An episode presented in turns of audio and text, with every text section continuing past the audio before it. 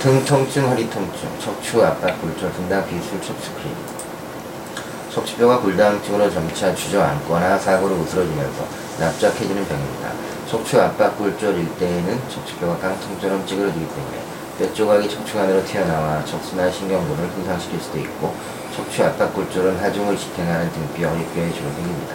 목뼈는 머리와 목만 지탱하기 때문에 척추 압박, 골절이 거의 일어나지 않습니다. 대부분 골다공증과 엽저가 발생하므로 60대 이상에서 흔하며 척추뼈에 구멍이 숭숭 뚫리고 주변의 인대와 근육이 제대로 뼈를 받쳐주지 못해 척추뼈가 저절로 주저앉는 것입니다. 골밀도가 정상이면 강한 충격을 받아도 척추뼈가 쉽게 부러지지 않습니다. 반면 골다공증이 있으면 가볍게 넘어지거나 엉덩 강화만 찧어도 쉽게 척추 압박 골절이 생기게 됩니다.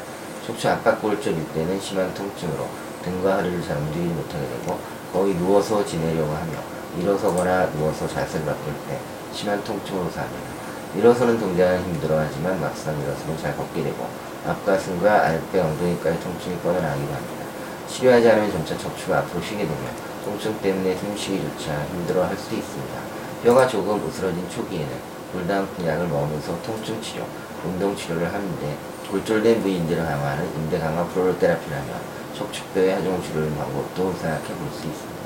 뼈가 상당 부분 으스러져 있을 때에는 척추관 속으로 얇은 관을 밀어 넣은 뒤 의료용 뼈 시멘트를 골절된 부위에 채워주는 척추체 성형술이나 집을 지을 때의 건축자재를 철심으로 고정하는 것처럼 척추뼈 사이에 절심을 대는 척추 유압술을 하기도 합니다.